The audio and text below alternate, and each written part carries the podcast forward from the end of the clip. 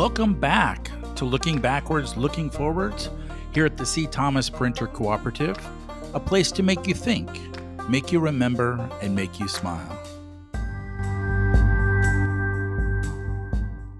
Looking backwards. This week, the border bill died in Congress. This was going to be linked to Ukraine aid, aid for Israel, and then pro- provide money for securing the border. I'm not sure how secure it was going to be with a daily quota of crossers, which I saw was in one proposal, but I digress. It seems that both Republicans and Democrats want the border to be more secure. But my least favorite thing in the entire world stood in their way. Not the girls from The View, but Congress. Lots of people are blaming lots of other people, and the whole thing is a bit of a shit show. But here's the key takeaway this is a political issue. Republicans wanted this issue until they saw how bad Biden was polling, largely due to this issue. And rather than fix it now for the people, they helped nuke it so they can use it against Biden in the upcoming election. They will hang the border problem around his neck as an anchor, and after the election, if they win, they get to shut the border and score a huge political win. Don't think Trump wasn't behind thinking this. If Biden passes a border bill, then he gets to talk up his win going into the election, and a loss becomes his win. Now, this might be smart politics, but bad governing, but that isn't my focus here today. Denver has received over 40,000 migrants, and which leads the nation per capita, and they are getting financially crushed by it. Alicia Caldwell and Michelle Hackman wrote in the Wall Street Journal how Denver is crushed after the bill died this week and why. Quote, Denver has spent more than 42 million in the past year to house and feed the new arrivals. Public schools have ballooned by more than 3,000 students, creating a budget shortfall of roughly $17.5 million. The city's safety net hospital has seen at least 9,000 migrant patients in the past year, costing at least 10 million in unreimbursed care. The Senate bill that failed Wednesday held the promise of immediately unlocking $1.4 billion to reimburse cities and nonprofit aid groups that have been caring for migrants. Last year, the government paid out about 790 million to reimburse cities and aid agencies for migrant costs, a fraction of what cities say they need to become whole. End quote. I don't want my tax dollars in a country that is 34 trillion in debt going to non-Americans for any reason. I don't want it going to Ukraine or Israel, but I particularly don't want it going to people that come here to sponge off our system. I have discussed that I am not unhappy with the immigrants. In fact, I admire their courage. But as a country policy, this is unacceptable and not sustainable. Caldwell and Hackman continue, quote, officials estimate the city's cost could rise to as much as $180 million this year as migrants continue to arrive. Without additional federal help, Johnston said, the mayor of Denver, nearly every city department is likely to face a 15% budget cut, and sheltering and feeding operations will become the city's second or third largest expense after public safety. End quote. I don't want federal dollars going to bail out city budgets. I want both balanced. If a government is going to tax its population, then there should be an ROI for the taxpayer. This is the opposite. This is taking from workers and rewarding non workers. When people say we have a productivity boom in this country, I don't know what the hell they are talking about. Productivity in what? Implementing socialism? So turn down the volume if you are in public. Seriously, turn it down. When are the taxpayers going to say to their awful politicians, fuck you? I'm not paying taxes for this. Fuck you for not upholding the Constitution. Fuck you for playing politics instead of acting now to provide safety and security for our friends and families. The farmers in Europe just said fuck you to their politicians and they won. They poured shit all over the politicians' buildings and roads were closed and they were bringing their countries to a damn standstill. It seems that Americans have forgotten, or we are still too fat and happy to care. As long as the government keeps printing money and keeps us spending money and watching ball games and dance videos on TikTok, then the fuck you gets delayed. You can turn your volume back up as I am done ranting and speaking of spending. On Wednesday, we found out that the latest report on the state of the U.S. consumer, and it wasn't pretty. It was beyond ugly. We go over to Zero Hedge. Quote After several months of wild swings in U.S. consumer debt, culminating with last month's explosion in credit card debt, which was the second biggest on record, in December, households finally hit a brick wall because, according to the latest consumer credit data published by the Federal Reserve, moments ago, in the last month of 2023, total consumer debt rose by a paltry 1.56 billion, which was not only a nearly a 90% miss to consensus estimates of 15.9 billion, but also a huge slowdown from November, tumbling by almost 22 billion dollars, the third biggest monthly drop since COVID shut down the whole damn economy. End quote. What does this mean for the consumer? Why are they pulling back so much? Another thing that caught my eye was Affirm released earnings. Affirm is one of those new buy now, pay later companies that has exploded in usage, and no one is sure on even how to measure this unusual new short term debt product called layaway on steroids. However, even they guided very conservatively on Thursday after producing strong earning numbers. Their stock was down after the bell 13%, giving back the 10% and more that the stock had risen prior to the report. What happened to spending? Expecting 16 billion and getting 1.6 billion is a huge problem. Falling from 22 billion the month before, that is a damn air pocket. That is beyond recessionary. That is apocalyptic. It seems the consumer is slowing down their spending, but Congress certainly is not. Without the border bill upsetting the elections, the Senate is advancing a $95 billion standalone foreign aid package. A.L. Lee writes for the UPI, quote, The Senate on Thursday preliminary approved a 95 million I'm sorry, billion foreign aid bill that allocates $60 billion to help Ukraine fight Russia, but leaves out any provisions to address the escalating crisis at the U.S. Mexican border.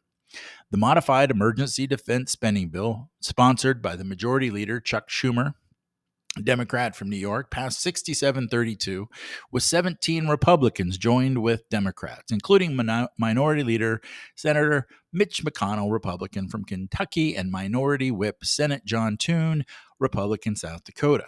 The latest Senate bill includes money for Ukraine, Israel, Indo Pacific security, and global humanitarian assistance. The deal includes 19.85 billion to replenish US weapons and equipment to Ukraine, 13.8 billion to assist Ukraine in purchasing weapons from US manufacturers, and 14.8 billion in support to help with training and intelligence gathering, end quote. If only the American taxpayer had lobbyists that fill the politicians' pockets with millions of dollars to advance the items that they would like to see passed in Congress. That's right. The taxpayers do. They have about 5 trillion in dollars that they could direct or redirect if they simply learn to combine the sixth letter of the alphabet with the 21st. Until that time, we deserve what we get more debt to support foreign wars that only benefit military companies and kill citizens far, far away from Washington. Looking forwards. Speaking of killing, what is Ecuador going to do with these drug cartels? Another politician was executed yesterday in broad daylight in front of a crowd of people. Chris Samuel writes for The Express, quote, Diana Carnero, 29, had just finished the meeting in the town of Naranjal in Guayas on Wednesday afternoon and was reportedly filming a video addressing poor road conditions when she was attacked. Police said two male suspects approached the councilwoman on a motorcycle and shot her in the head before fleeing. End quote. We have a lot of things wrong in this country, but we haven't fallen so far as that. Let's hope that we can make a U-turn before it does. The S&P broke the 5000 point mark and closed at a new all-time high this week. It has now rallied for 14 of the last 15 weeks, which is the best stretch in history according to Sentiment Trader. I read that Nvidia was up a Tesla this calendar year. Its market cap has grown by the size of Tesla's market cap in 5 weeks. Tesla's market cap is some crazy multiple of all the car companies in the world combined. Nvidia closed at an all-time high of 721 on Friday. It is up around 50% in 5 weeks. This must be the best economy in history, huh? Here is what also happened in the last 5 weeks according to Zero Hedge. Mass layoffs. Twitch, 35% of workforce. Roomba, 31% of workforce. Hasbro, 20% of workforce. LA Times, 20% of workforce. Spotify, 17% of workforce.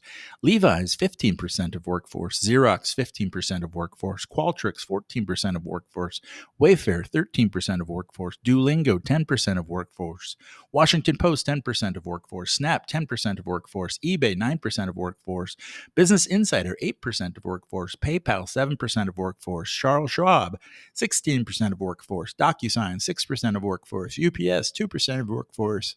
BlackRock, 3% of workforce. Citigroup, 20,000 employees. Pixar, 1,300 employees. Remember that in a business cycle, one of the last things to turn is employment. These employees will probably getting severance and they will not show up on government statistics until their severance is over. When will these layoffs start shaking up the government labor reports? The answer is soon, very soon. Well, I swung and missed on my New York Community Bank call. The New York Community Bank avoided going kaput, but it took drastic measures to avoid it. Timing is tough. But on Wednesday, the stock was down again and they threw a Hail Mary. It wasn't completed, but there was a penalty and they get to try again. What do I mean? They named a new chairman, Alessandro DiNello, known as Sandro, who came out and says, We will do whatever it takes, including selling loans to raise capital. They reported to be selling good loans, including loans on RVs on Thursday. On Friday, Sandro came out and put his money where his mouth is and bought 50,000 shares worth of $200,000 worth of stock. Here's the problem, Sandro. You and others believe your bank is solid and has many good loans on the book and is a go forward enterprise. But the bank just announced that they lost $252 million and you are propping it up with your 200K? Banking is and always has been a confidence game. When you have to announce that your bank is solid, it isn't. When your bank is out of the news and no one is talking about its fragility, it might be.